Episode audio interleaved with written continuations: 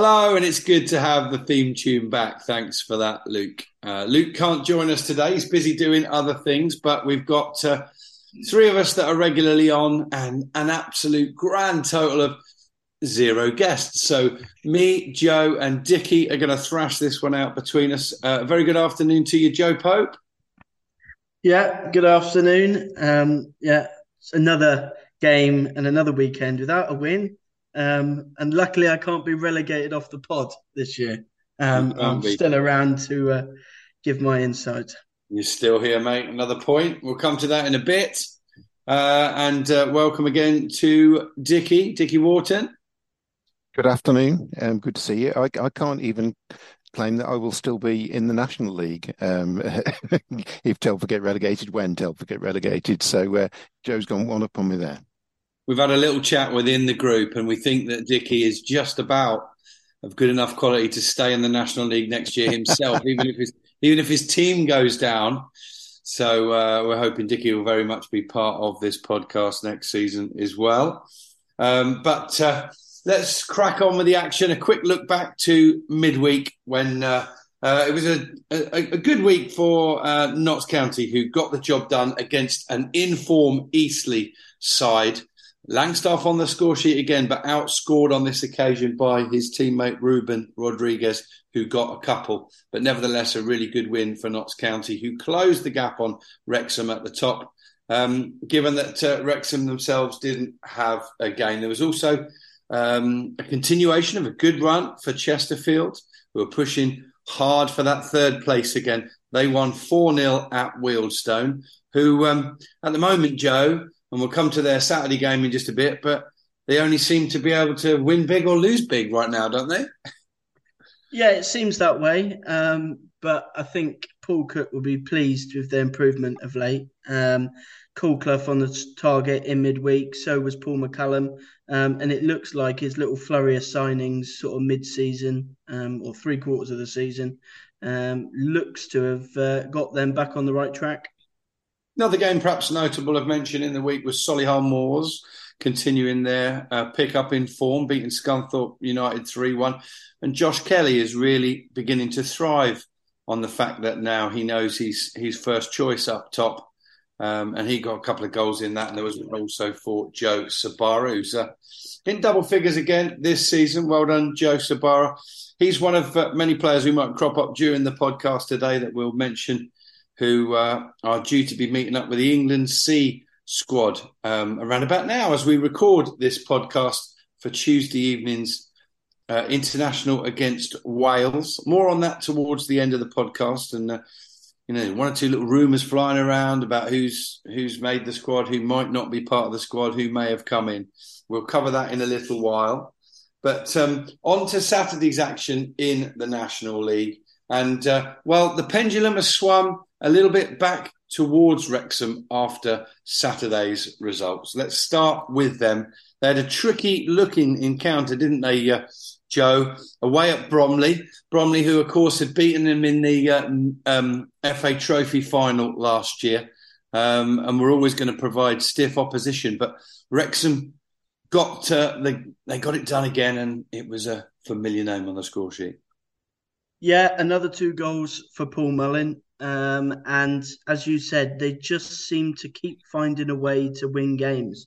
Um, many have said that Notts County are the best footballing side, um, but I saw someone on Twitter yesterday said that Wrexham are the most efficient side, and you'd probably have to agree um, at the moment. Another win for them, and it seems like this run-in is a case of whatever you can do, I can do better from Wrexham. You know, Notts County went to, or Notts County played Dagenham, Wrexham then played them. Wrexham won.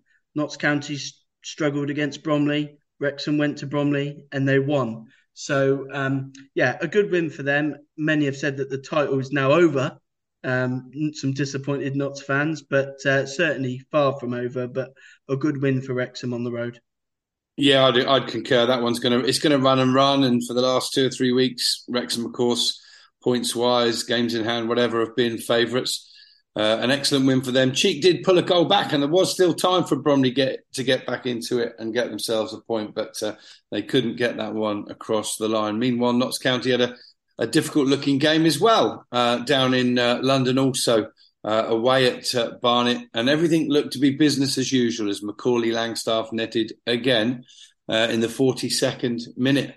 And Notts County were just probably uh, preparing to go and sit in and have a nice, comfortable half-time team talk with Luke Williams, but it didn't happen because right on half-time, Idi Kanu scored again. He's in a rich scoring vein now. It's his eighth goal uh, of the season uh, for Barnet and his most prolific season in, in, in his professional career as well. Um, and Dean Brennan will be pleased with that point because it sort of cements uh, Barnet's position in the playoffs, Joe, keeps them ahead of Eastleigh, who we'll come to in a bit. Um, but uh, that will be a blow for Notts County to not be able to find a way in the second half to uh, to get the three points there. Yeah, I mean, listening to Luke Williams' interview after the game, he said that he actually thought the second half performance was really poor. Um, and he said that they played really well in the first half, but just couldn't get it done. Um, and to obviously to concede on half time gives Barnet a little bit of confidence. Um, as you said, for Brennan, it's a good point, and I said in my preview going into the weekend that it perhaps gives Barnet a little bit of a precursor as to what they could face in the playoffs if they have to go, you know, if, if they have to face Notts County. Um, so they'll be pleased um, with a point. Um, a useful point on the road for Notts County, but you know the, the fine margins they could uh, see that uh, fall them fall off from the title. Yeah, and uh, the other game, which had quite a lot of focus on it, of course, on Saturday, being live on TV, was third against fourth. Woking at home to Chesterfield. Um, Woking pretty good um, at home, but Chesterfield just starting to put a decent run together uh, spurred on by that excellent away win uh, in in the week, and uh, they got the job done. Um, a few con- moments of controversy about this one. Um, first of all, was it a Chesterfield penalty? I, I, I, personally think it was. We'll get Joe's opinion or Dickie's if he's seen it in just a moment. Um, it was tucked away by Ollie Banks, and that was the only goal of the game. But um, interestingly, um, there was a lovely lobbed finish from uh, Padraig Amond uh, in the uh, second half, which was disallowed for offside. And in the moment, it kind of looked offside, but when they showed the slow motion replay, I'm pretty sure that if there was VAR at National League, then uh, uh, Woking would have been awarded that goal, and it would have probably ended in a draw, Joe. Yeah, I think they'd be disappointed, obviously, that the goal wasn't given. But I think on the whole, they can't be too disappointed, given that I think they they didn't really create a lot going forward. I have to be honest, Woking. They had one or two chances. Rohan Ince could have done better with a chance in the second half. Um, good cross from the left from Ricky Korboa, which he just couldn't uh, control in the box. But I think on the, the afternoon, on the lunchtime, should I say, um, I think Chesterfield were the better of the two sides. Um, and although Woking will feel aggrieved that they had that goal chalked off, I think Chesterfield were valued for the three points. Was it a penalty? Probably. Um, I think they were pretty adamant on the commentary that it was. Um, and it was certainly a clumsy tackle in the box. Um, and certainly, if it was against your side, you'd want it to be given. Um, and obviously put away nicely by Ollie Banks, who not enough people go down the middle uh, from penalties. Um, I feel the goalie's going to dive one way, so just put it down the middle, um, and he did. Um, and another clean sheet on the road for for Chesterfield. Um, really, really good win for them. Yeah, and, and, and if you think the title race is is tight, listeners, with Wrexham and Notts County, and it's been swinging both ways, as it were. This one's really tight. The battle for third place, and of course, just one uh, playoff uh, home game to get to Wembley. Um, this one, same number of games played and the same number of points as well, 68. I mean, a staggering 26 points behind the leaders, Wrexham, the pair of them. So they know which battle they're in for, don't they, Dickie? And uh, and for Chesterfield, though, um, that, that continues a fine run, doesn't it? He does, yeah. Chesterfield are, five unbeaten now. They're in the in the slightly better form of the two sides. Um, so whether that's going to have a bearing, I think when you look through Woking season, you know they they've been it's been generally good, punctuated punctuated by the odd loss here and there. So I don't think you know the fact that I think they've lost two in their last five. I don't think it will knock their confidence too much. It certainly shouldn't do. But as you say about that about that third place, um, it is so important um, going into the playoffs. It means you you don't have to play in the elimination round. You get a home tie. Um, and yeah, it, it's it's it's hugely influential, or can be. So yeah, both sides will be um, fully focused on that.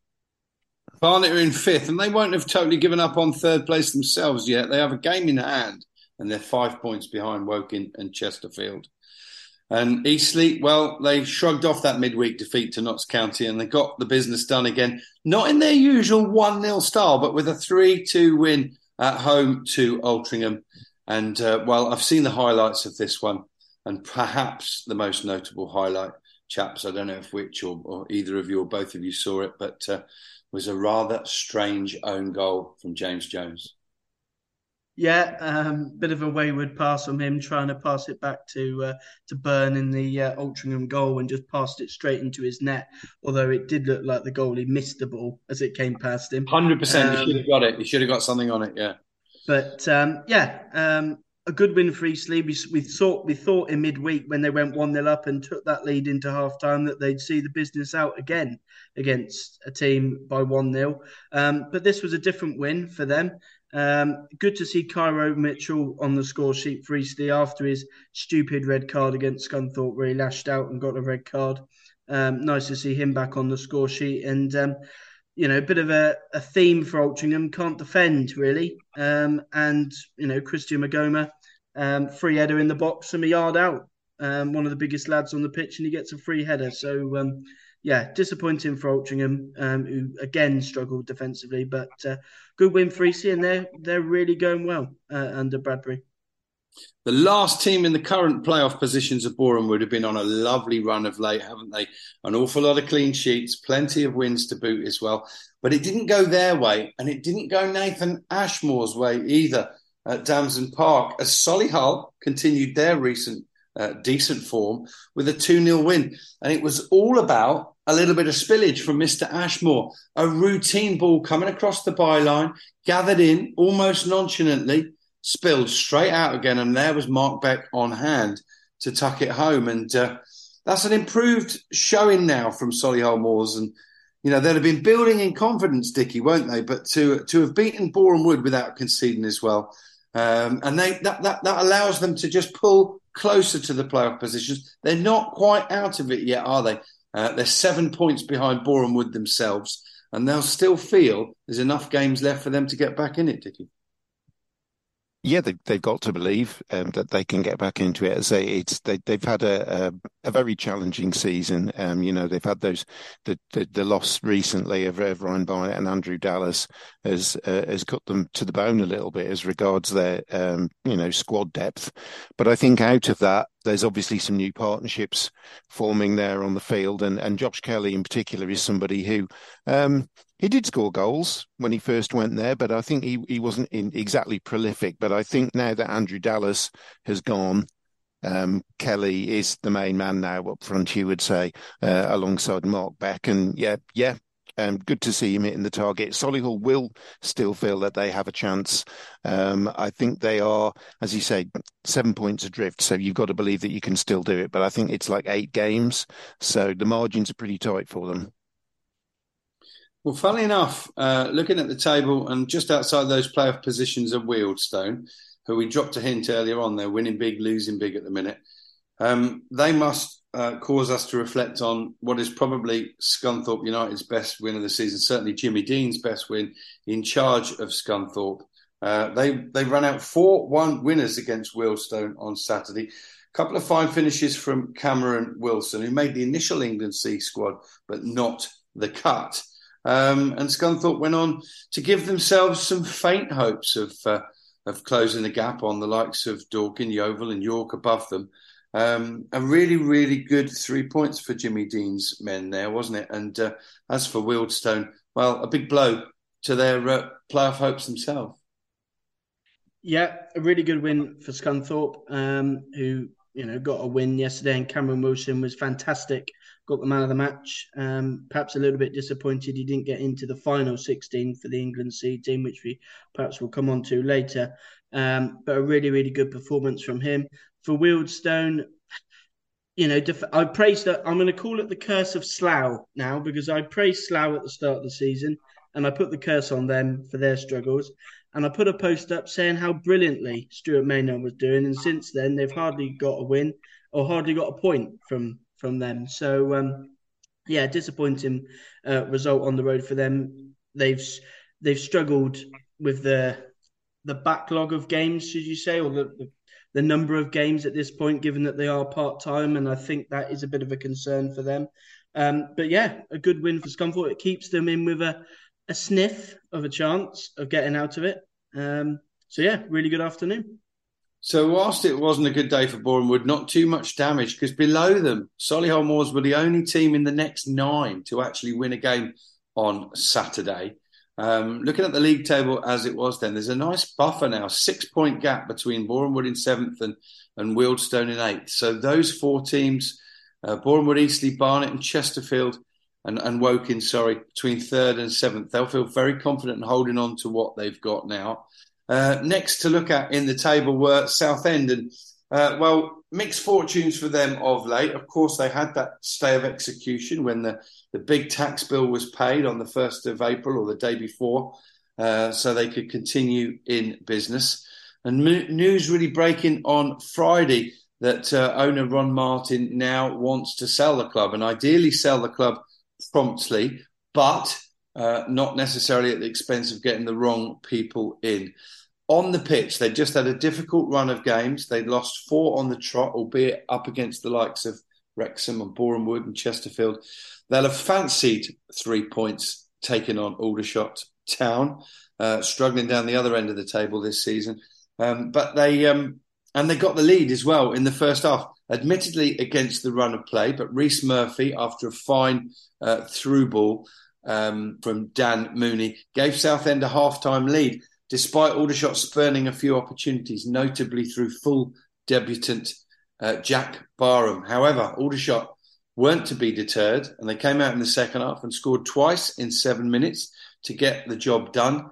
Uh, Tyler Frost, who's been a revelation since coming in um, a month or two ago, got the first goal set up by Justin Amaluzor. And then Amaluzor himself was taken out by the goalkeeper, Steve Arnold. Uh, and Joe Partington smashed home a penalty. And uh, well, I don't know if you chaps have seen it yet, but he most definitely didn't go down the middle, did he? Top bins it was for parts.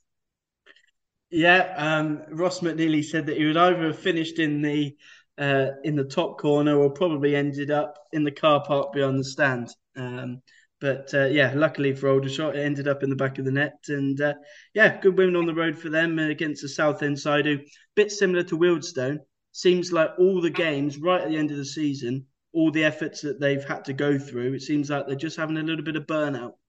They are, point. and it's, it's, it's amazing to see because we've all waxed lyrical about Southend this season. They've got some fine, fine quality players. It doesn't matter who you come up against. You know, when your confidence sinks when you're on a bad run, and the four defeats, it was evident in their play. They never dominated at all in that game yesterday. Aldershot created 15 chances throughout the match. Admittedly, a lot of them weren't on target, but um, they were good value for that win. As for Southend, um, you know they've now fallen eight points behind the playoff race, and it's not quite done and dusted. But um, as um, as the manager Kev Maher said after the game, don't talk to us about whether we're in the playoff race or not. We just need a win right now. Um, and it's a it's it's a wretched run for Southend, but a magnificent victory for the shots. Let's not underdo that. 420 shots fans there on the annual tour of duty. Uh, something that's been going for, I think, 11, 12 years now, where they uh, ramp up the interest of the fans, lay on some extra coaches, try and double the numbers that would usually attend. And they did. And, and for me personally, it was a lovely day because I completed six years as the BBC Surrey sport commentator for Aldershot on Saturday. And my brother told me, and I'm, I'm going to admit my age here, but um, apparently it was also 50 years, five zero years this week since he and I went and saw Aldershot for the first time back at the recreation ground as it was back then in March 1973, a 1 0 win at home to Doncaster. So uh, lots of uh, anniversary celebrations and three points. And Aldershot fans listening, you'll know that when you get them, when they come along, you've got to big it up, make the most of them, uh, and enjoy that. All right. Next up in the National League table come Bromley, who we've already featured, and then Dagenham and Redbridge, for whom Ben Strevens took charge finally for the first time, some 10 days or so after he was uh, appointed. Great to see him back in the National League, and they had a good start in the game as well. Jay Bird almost gave them the lead, then he did give them the lead. Um, and it looked as though all three points were going to stay in uh, East London, but it wasn't to be for Strevens on his managerial debut back at uh, Dagenham and Redbridge because uh, Mike Fondop Talom had other ideas and uh, headed home from a corner in the 84th minute to continue Oldham's uh, recent decent form. Um, it keeps them banging mid-table, 15th, 14th, 15th place uh, for them. And I think it's pretty evident now with an 11-point gap to the relegation positions for Oldham um, and a gap of uh, 10 points the other way that uh, Oldham are going to be gracing us with their presence in the National League again next season. Agreed, chaps? Yeah, yeah, I'd say so.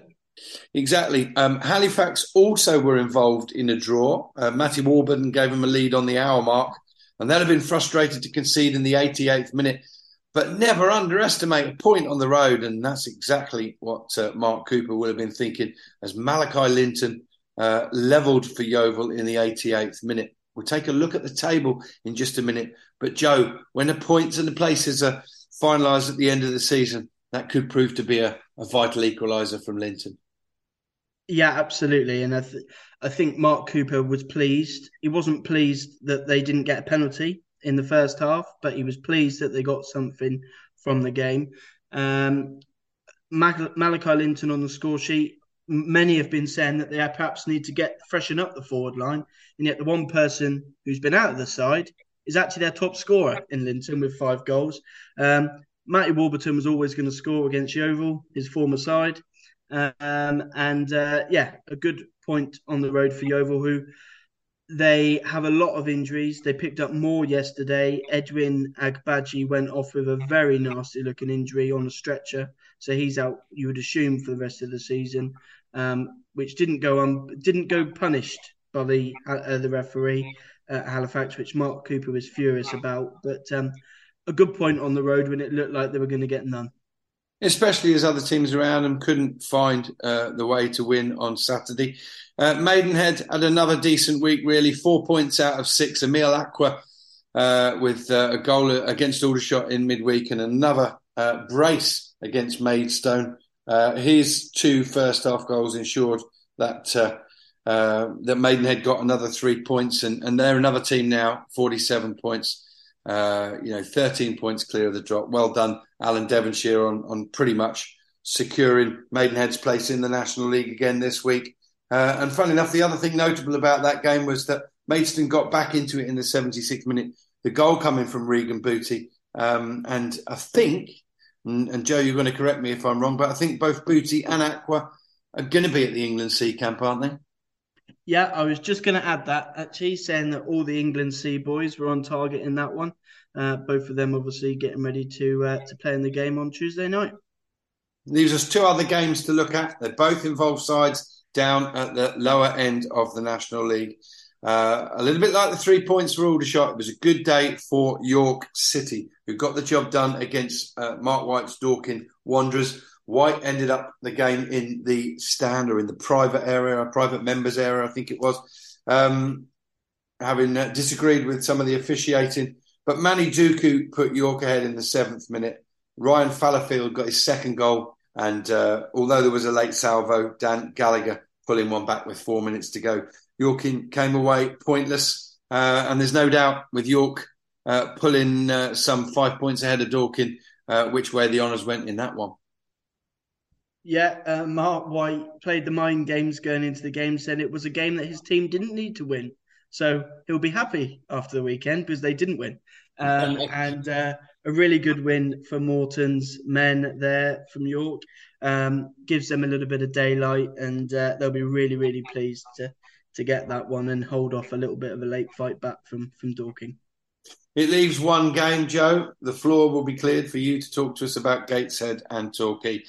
Gateshead are probably the team in the bottom four that everybody's looking at most to see what they do. And it's because of their FA Trophy run. They've got two or three games in hand on most sides. and they've also, you know, the best placed of those four sides. So the five or six teams above them, looking over their shoulder, will have probably been quite pleased that Gateshead and Torquay ended up drawing, didn't they, Joe? Tell us about it. Yeah, well, it was a, a game going into it that I billed as a must win, um, because I think it was a must win. Um, and unfortunately, although we managed to get a point on the road, which Gary Johnson said he was pleased with, um, it was another game in which we once again lacked the cutting edge in the final third um, and couldn't come away with a win. Um, Gateshead did well. They weathered the storm in the early stages and they managed to get ahead.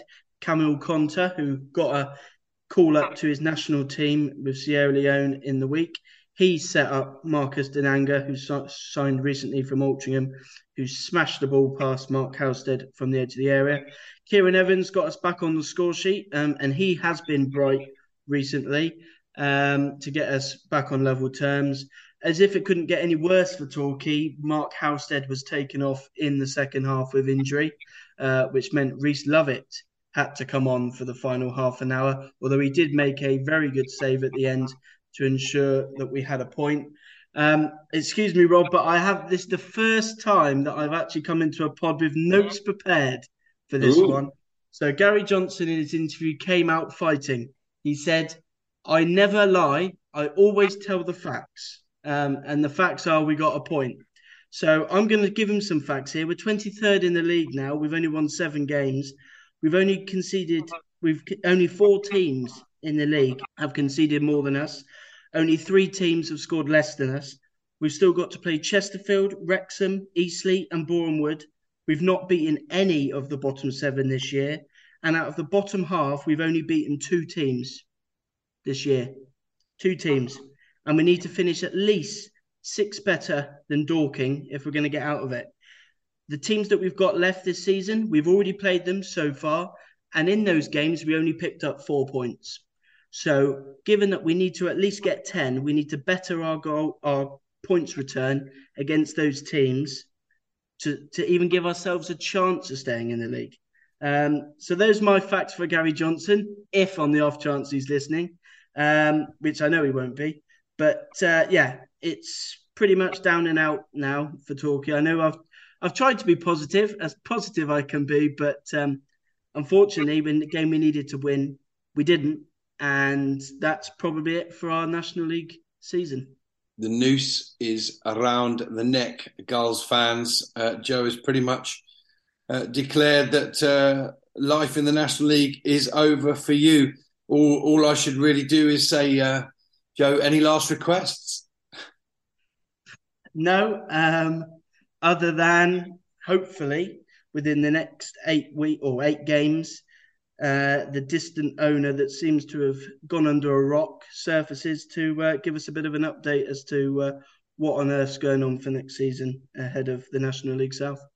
Yeah, I mean, it's not quite over, is it? As you mentioned, one of the little positives the Gulls fans will cling to is that uh, you know, if you pick a team, and the team most likely you would pick, you did pick is Dorking, that over the remaining, uh, what is it, nine games that you've both got, you've got to pick up six, uh, or you know, six or seven points more than them, depending on uh, on goal difference. And and and when you look at it like that and you break it down like that, there's still chances. There's enough games left. We shall have to see how it all pans out over the coming weeks. Uh, all I can uh, all I can say as uh, an Aldershot fan is I feel uh, a lot lot closer to safety after that win at Southend on Saturday. And I'm not saying that to rub it in because it literally goes week to week, doesn't it? You get three points, you think you're going to be all right, and then all of a sudden you go as Aldershot just did six games without a win before yesterday, and you start to think, oh no, I wonder, I wonder if I mentioned finally that all those clubs are, are, are looking at Gateshead in particular and I'll be looking at them uh, in less than a week's time because they'll be coming to the EBB next Saturday. So that pretty much wraps it up for the National League itself. But just a quick focus in um, with Joe and Dickie on the England C camp that's getting together right now for the game against Wales. Um, we'll all be there. I'm really delighted to say Luke, Dickie, uh, Joe, and myself will all be there on uh, Tuesday night to uh, to cover that one, and we'll we'll have our own podcast. Luke will hopefully be attending training uh, on the day or possibly the day before the game as well to try and get a few viewpoints. But um, I don't know what we can say, Joe. One or two players have been pulled out or have pulled out, haven't they? It was inevitable, I guess. But uh, what are you hearing? Yeah, well, obviously, uh, one club in the National League confirmed that one of the players that missed out on the cut is back in and will be in the 16 in Ollie Dyson, midfielder. Um, so great news for him that he is back in the team. I would imagine uh, that Magnus Norman will also be pulling out um, because he missed the game for Oldham yesterday. Hudson was in goal for them. And I wouldn't be at all surprised if Aaron Jarvis is back in the 16. Um, rumours yesterday that apparently he travelled up to Gateshead by himself, um, away from the Torquay United squad. Um, to which many fans thought, why is he why is he travelled up by himself? So I would imagine it's because he's diverting to Altrincham on the way back down. Um, so yeah, it looks like there's a couple of changes. Um, obviously, we saw the 25 man squad, um, and even though there will be a couple of changes, it's obviously something that we're still looking forward to on Tuesday night. And Dickie, I was right. Was I? You are. You're, you're going to be there with us on Tuesday. Yeah, certainly am. Um, looking forward to it. Um, uh, what kind of? It was funny. I was only thinking. I don't know. Um, you know, the, the, the squad that Wales have put out. That that's going to be interesting too. You know, just the the the, the comparison between the two. I know England are um, smarting after what happened last year. And I think that, the Welsh team very much viewed it as a, an opportunity to um, make some kind of a statement about the strength of the, the division uh, compared to the National League. So, uh, yeah, I know England um, and certainly Paul Fairclough and Mick Payne are very keen um, to, to try and redress that balance. Absolutely. Well, Mark Jones has picked a 20 man squad for the game, which includes six new caps for Wales and I think we've got an interesting scenario here because Paul Fairclough always says it's not about the result. I want the right kind of togetherness and performance and everything. But I think after that 4 0 drubbing um, up in Caernarfon last year, England really need to respond. And, uh, um, you know, it'd be interesting to see. Any players in particular that you're looking forward to seeing, Dickie? I mean, I must admit I am, or I was looking forward to seeing Macaulay Langstaff, depending on what you hear and what you believe he might not be there now yeah, if he wasn't to be there, that would be disappointing. I think you know he's the the, the number of goals he's amassed this season. Um, you know he's going to be he's on the radar of goodness knows how many clubs already. You know it's not that he needs the platform of England C to sort of showcase his talents, but it would be an opportunity for you know I'm expecting there will be a lot of scouts there, so I'm expecting. Um, you know, it's a it's an it is a good opportunity for for somebody to put themselves in the shop window or to you know um, um, make a, a, case for a, a, move up the divisions. Okay, now we're going to have a look at the National League South. And Joe, you'll be a little bit more prepared for this than I am. So, where are we going to start when we come to the National League South? We normally start with Ebbsfleet. Is that where we're going? Yeah, let's start with Ebbsfleet. Um, Dulwich Hamlet on a good little run. Um, I say good little run. They've only had a couple of games under new manager Hakan Hayrettin. Um, they responded well yesterday after going a goal behind against Ebbsfleet. Joe Felix, former Torquay man, he scored uh, to level the scoring. But any relation to Zhao? well, um, the uh, Ebbsfleet responded within two minutes to get back in front, and from there it was one way traffic. And it was a one it was a one man show as well, wasn't it? Yeah, one man show. Um, how good he's been this season. Dominic Poleon, another four goals for him. Um, and yeah, they managed to see out the job fairly well. Uh, Krasniqi got sent off with 12 minutes to play for Dulwich Hamlet. And a minute later, Dominic Poleon added his fourth. Um, and it looks like Ebbsfleet uh, are now just playing for playing for time really for the title. Um, and I did see that they could actually set a National League South title record if they get 16 more points from their seven remaining games. Um, and the way that they're playing, you wouldn't put it past them to set the record either. You wouldn't know. They're on 88 points now and uh, look probably set fair to get at least 100 this season. Uh, I say just behind them, but two games in hand behind them. And uh, a staggering now 18 points at Dartford, who would have been frustrated on Saturday. They didn't get to play at all. They were due to play at uh, Concord Rangers, who would have been equally frustrated that the pitch was waterlogged because it leaves them rooted to the bottom of the National League South following uh, Saturday's games. So we'll next look at uh, Oxford City, who are in third place, and they've got a little two point buffer for that uh, one home promotion playoff place. Um, how did they get on on Saturday then, Joe? Yeah, um, a win for them. And if you'd have missed the first couple of minutes, if you were late into Oxford City, then you'd have missed all the action. Goal on two minutes from Yeovil Loney Will Dawes. Um, he scored the only goal of the game. And uh, yeah, they're doing really well under Ross Jenkins. Another win um, against a Cheshunt side who are competitive, but just lacking that little bit of quality um, to uh, to lose there. Um, but yeah, another really good win for Oxford City. Now, Chelmsford, we've all been preparing to write them off, haven't we, as they stumbled and stuttered and 1 0 wins started to turn into 1 0 defeats. And then the skipper Winfield was red carded and missed a few games. And we thought, you know what, they might just slip away. They lost Henry Ochieng, of course, who stepped up to the National League with Aldershot. And they've lost one or two other part timers who joined the full time game. But hey ho, they now sit fourth. Uh, and they beat the seventh place side, Worthing, who've uh, you know had lots of admirers this season, and that was a cracker, a six-goal thriller with Chelmsford coming out on top, Joe. Yeah, Worthing a good side, but defensively poor, and that once again showed on Saturday afternoon. Um, we haven't done a pod title this week so far in the group chat, but it's certainly the tale of to the te- the tale of the two Krasniqis. Uh, easy for me to say on Saturday.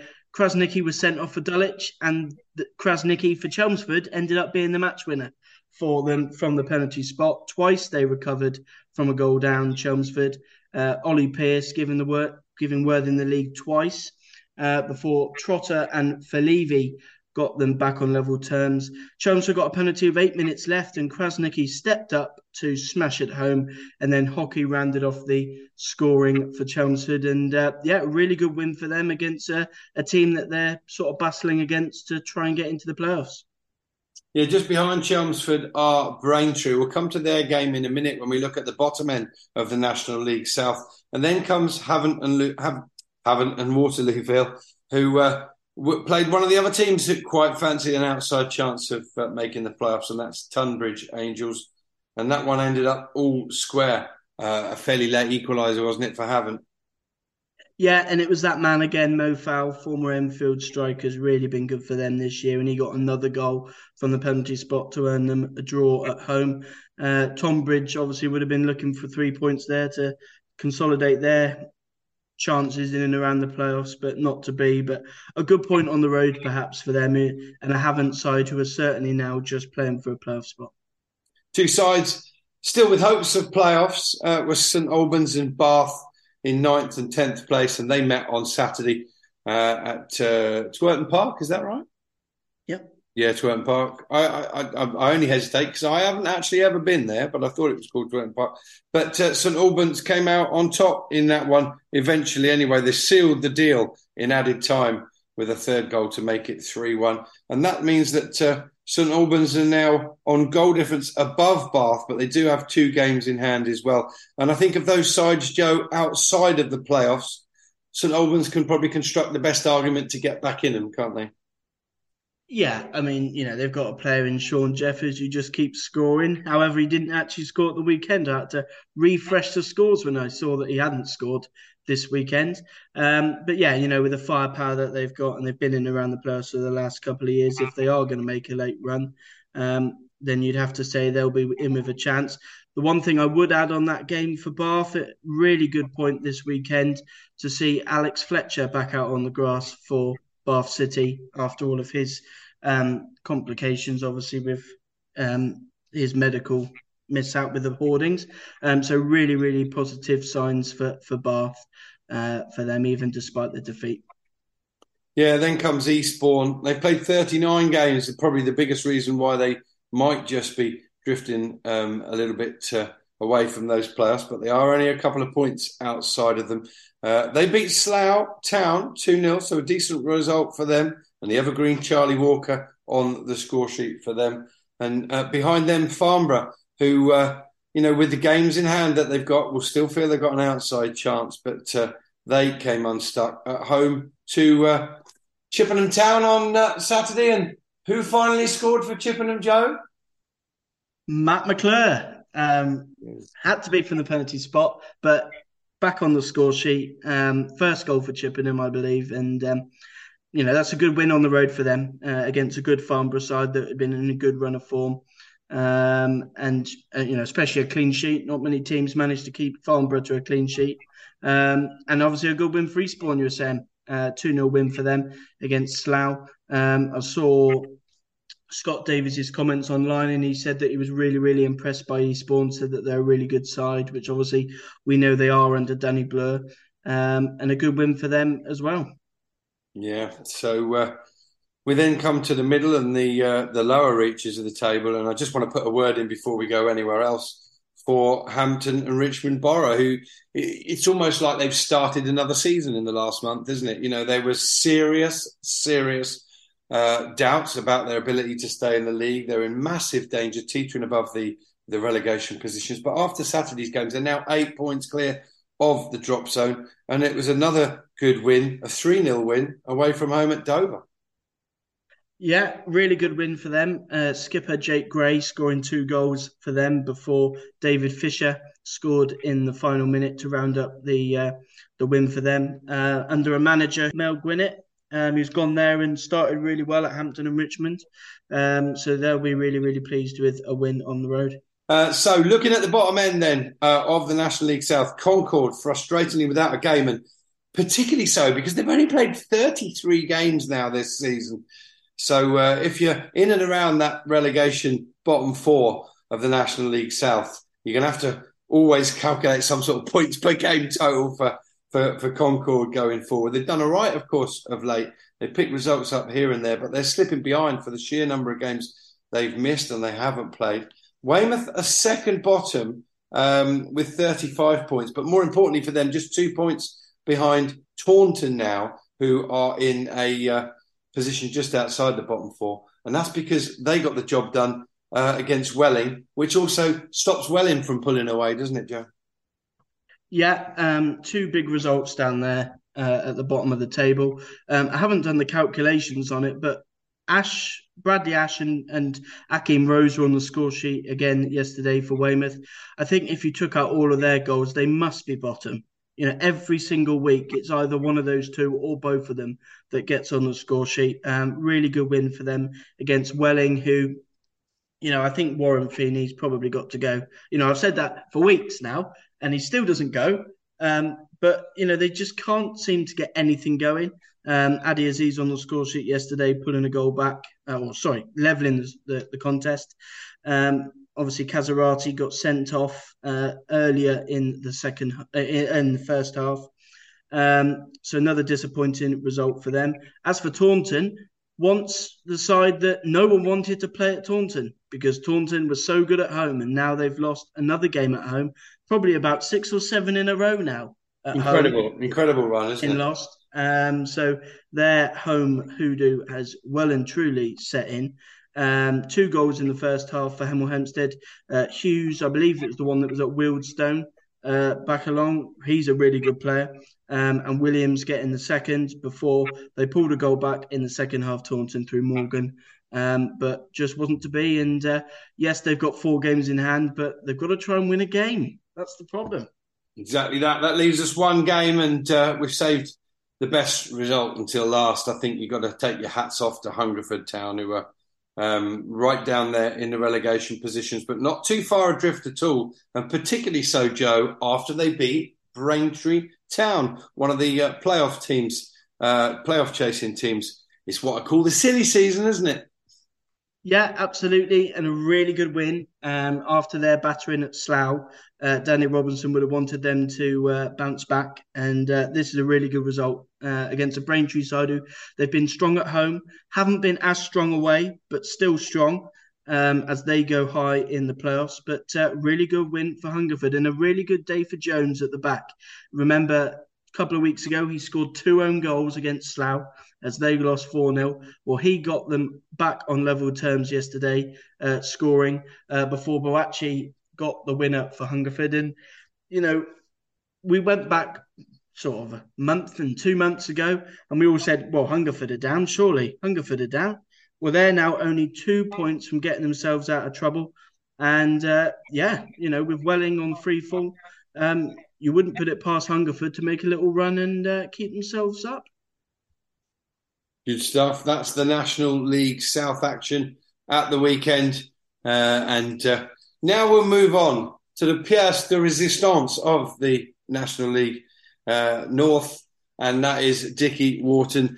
Dickie, um, we did break habit of a lifetime the other week by letting Telford go uh, first. We won't do that today for obvious reasons, but we'll look at the top end. Um, and well, I don't know if Saturday's results told us too much, did they? Really, not in that title race between the the two teams, Fylde and Kings Lynn, who it looks like it's down to them.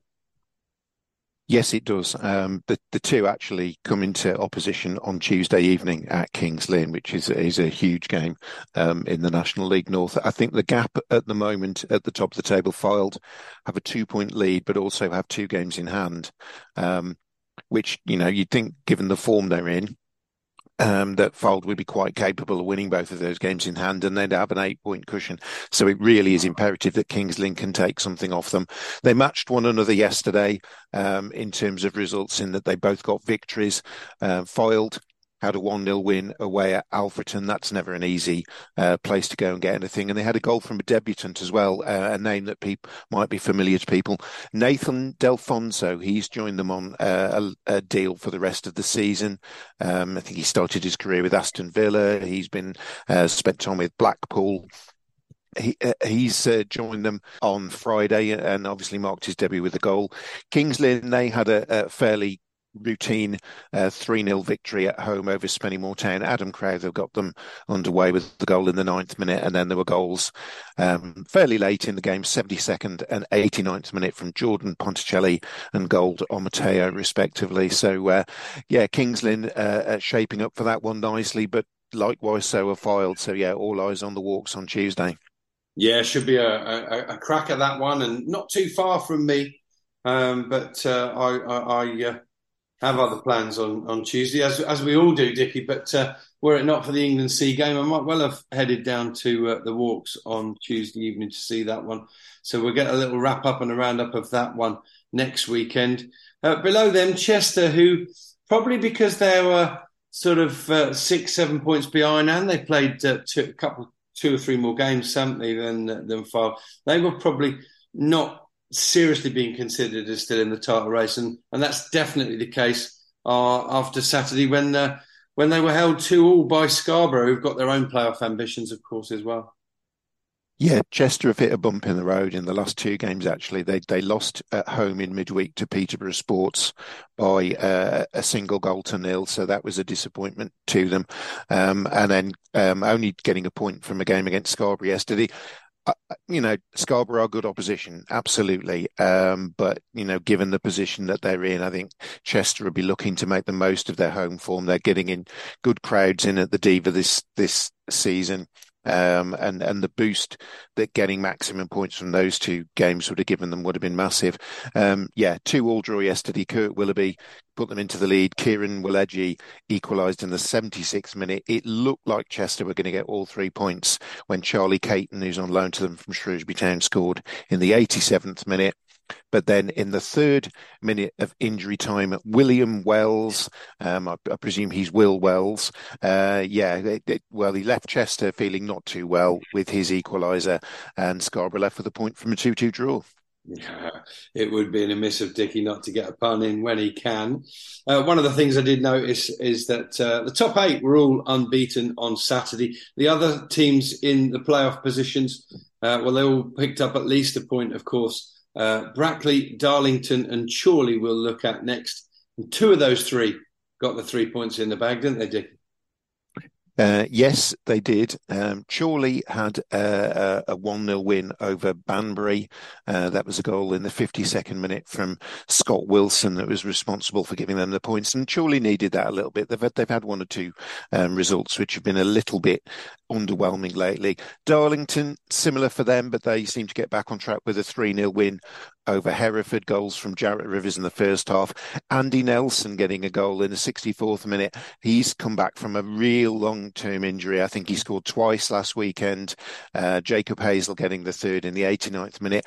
Darlington, they were lamenting the loss of, of Mark Beck, which was a blow to them. But, you know, in when you've got a player with Nelson's of Nelson's caliber to come in and potentially take his place. It's maybe not as as bad as um, as you would think the Darlington fans in losing Mark Beck. You know, clearly they would have wanted to keep him, but having Andy Nelson come back is like having a new player. Um, Brackley, they didn't get maximum points and they almost uh, went to defeat as well. They were at home to Blyth Spartans. Blyth are in a, a, decent run of form and picking up points, but you would have thought that that was a, a, a, Brackley win on the cards. But it took a well, it wasn't even a penalty.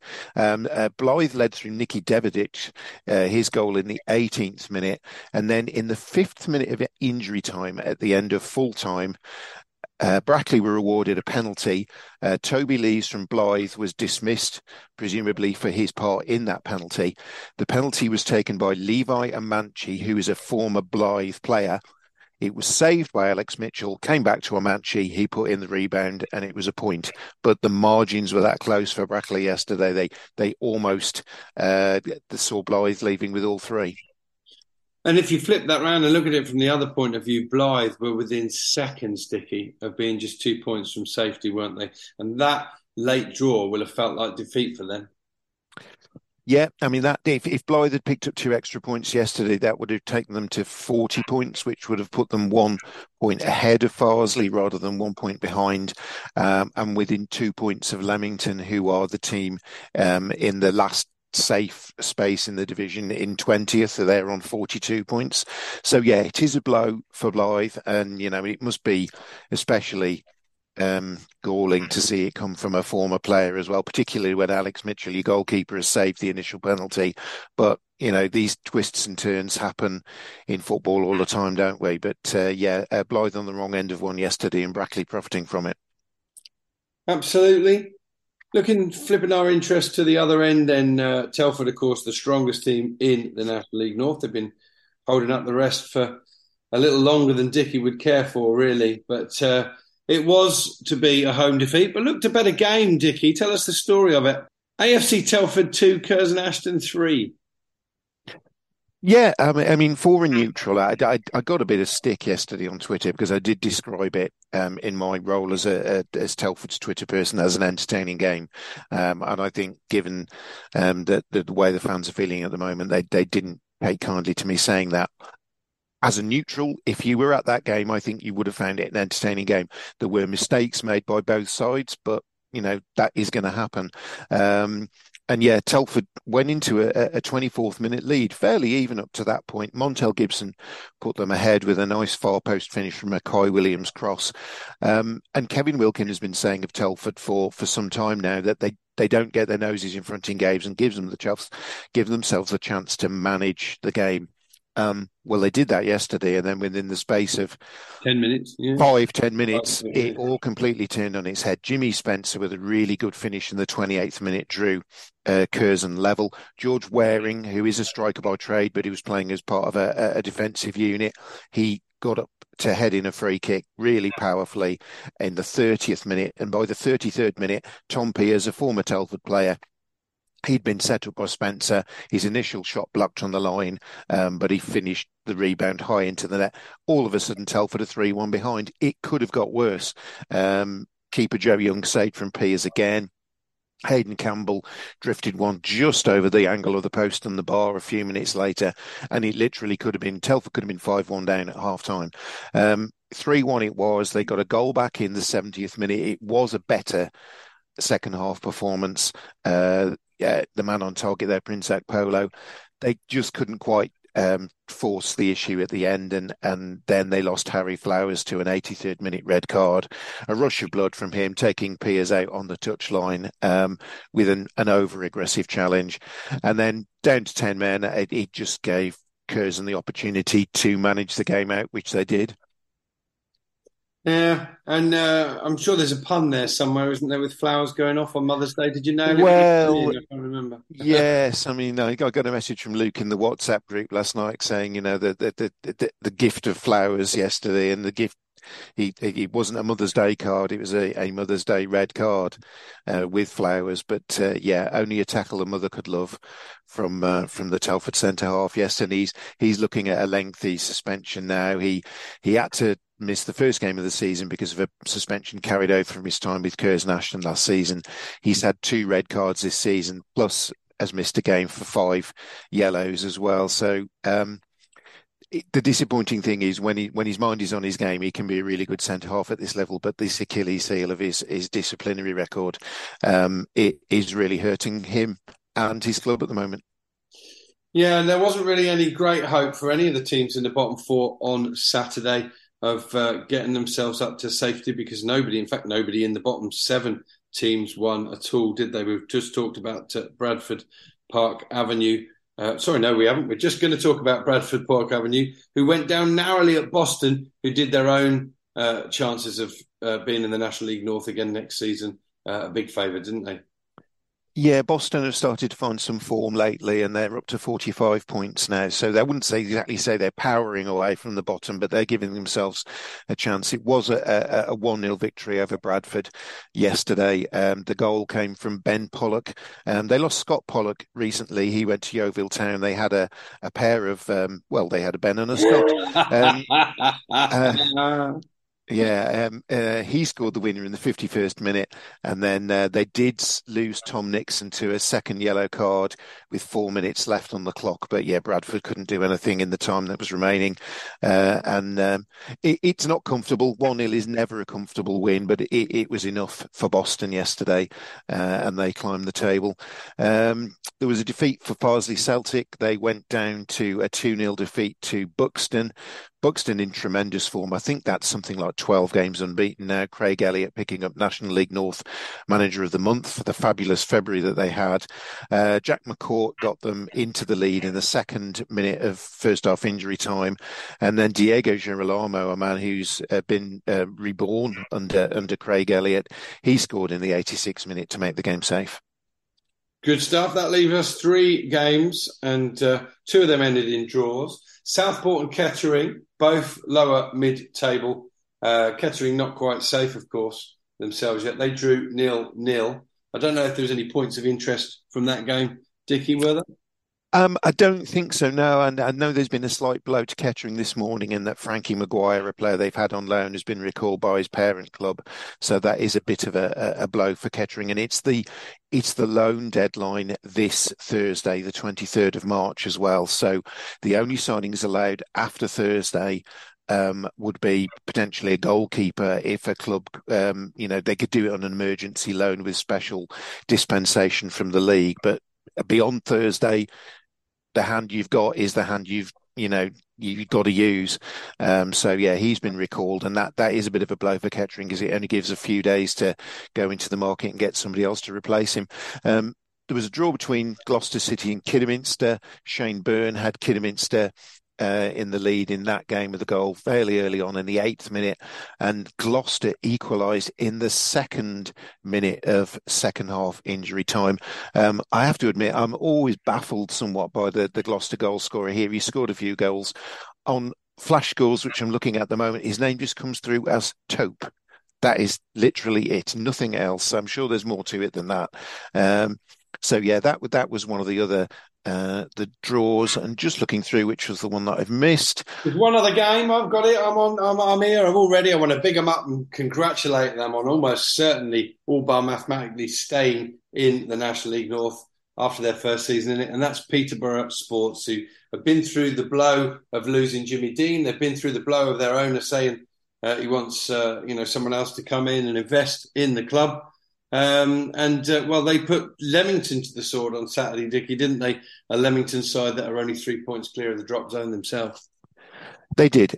Leamington have, have been picking up form lately and picking up some points, particularly on the road. So they, they might have fancied their chances in this one. And Peterborough had been slipping towards the lower reaches of the table until recently. But, you know, it's been a big week for them. A win away at Chester, followed up with three points at home yesterday. Ryan Fryatt got them um, into the lead with the first goal. Jordan Crawford, he's on loan to them from Boston for the rest of the season. He got the second in the 61st minute. And then Isaiah Bazeley made it safe in the 73rd minute. Um, I'll have my eye on Leamington's result uh, uh, on Tuesday night. They're away at Spennymoor Town. Um, a win for Leamington against Spennymoor on Tuesday um, would, I think, put Telford 20 points behind the team in 20th position then, which means technically then if Telford were to not pick up a maximum points away at Banbury next week, they would be mathematically relegated. So that would be the first relegation in the whole of the National League this season and no uh, great delight in that, I'm sure. But um, it, it, may sound like a daft or maybe even an obvious question, Dickie. But the you know the the noose has been around your neck so long. Would it almost be a relief to just get it done, get it out of the way, and then you really are into planning for next season? I think possibly. I think in terms certainly. I mean, it, I'm not making a plea for myself here, but talking about the position that their club are in week after week and writing match reports for the local newspaper on a Saturday evening, week after week, when it's the same position and the same kind of things that are costing you games is really difficult. And of course, we, we are, we have been in that position recently where everybody knows it's pretty much hopeless but it's not mathematically certain. So you, everybody's kind of like talking in code and in rhyme and whatever at the moment about it. It would bring some certainty. Um, I think the one thing that Telford fans are looking for is some certainty that Kevin Wilkin is going to remain as manager next season. He did sign an 18 month contract. There is always this fear that, you know, because of Kevin Wilkin having a, a, a very good reputation within the game, that he wouldn't necessarily want to manage at step three. Um, but he has made some encouraging noises in the local press this week to suggest, well, if it's merely a case of being asked, then all Telford need to do is ask, and yeah, he'll be there. So that is a very, very positive sign um, for them. But yeah, it's going to be a big rebuild in the summer. Certainly is, Dickie. Interesting. We had a little bit of discussion about the way the England C squad was picked, and uh, just the one player picked from uh, outside of the top division um, as we come into this uh, international week for England C, of course, there are five games in the National League North on on uh, Tuesday and four in the National League South. And most notably, of course, that one we've already uh, teased, haven't we? Uh, Kings Lynn against uh, AFC Fylde. Um, so uh, no game for Telford though, Dickie, which means that we can indeed have our first meet up of all four of us in the same place at the same time and have a bit of fun on Tuesday. Yes, it will be nice to go to a game without feeling that there's like too much resting on it. And you know, as much as I am an Englishman, I'm going there as a as a neutral, um, just to I- enjoy the game um, and you know see who we can see there and and and, and look at the talent on show. Yeah, we'll look forward to that and uh, listen out. Probably latter part of midweek, listeners, for for that England C related podcast. And uh, then we'll be back, of course, again next weekend. Thank you very much for joining us, for listening again. Thanks to Joe, who's had to leave us. Thanks to Luke, who will be editing this. And most of all, Dickie, thanks very much to you as well. You're very welcome, Rob. Good stuff. Don't forget to give us uh, uh, a subscription on whatever your podcasting platform is so that this podcast is delivered straight to you in future. See you next time.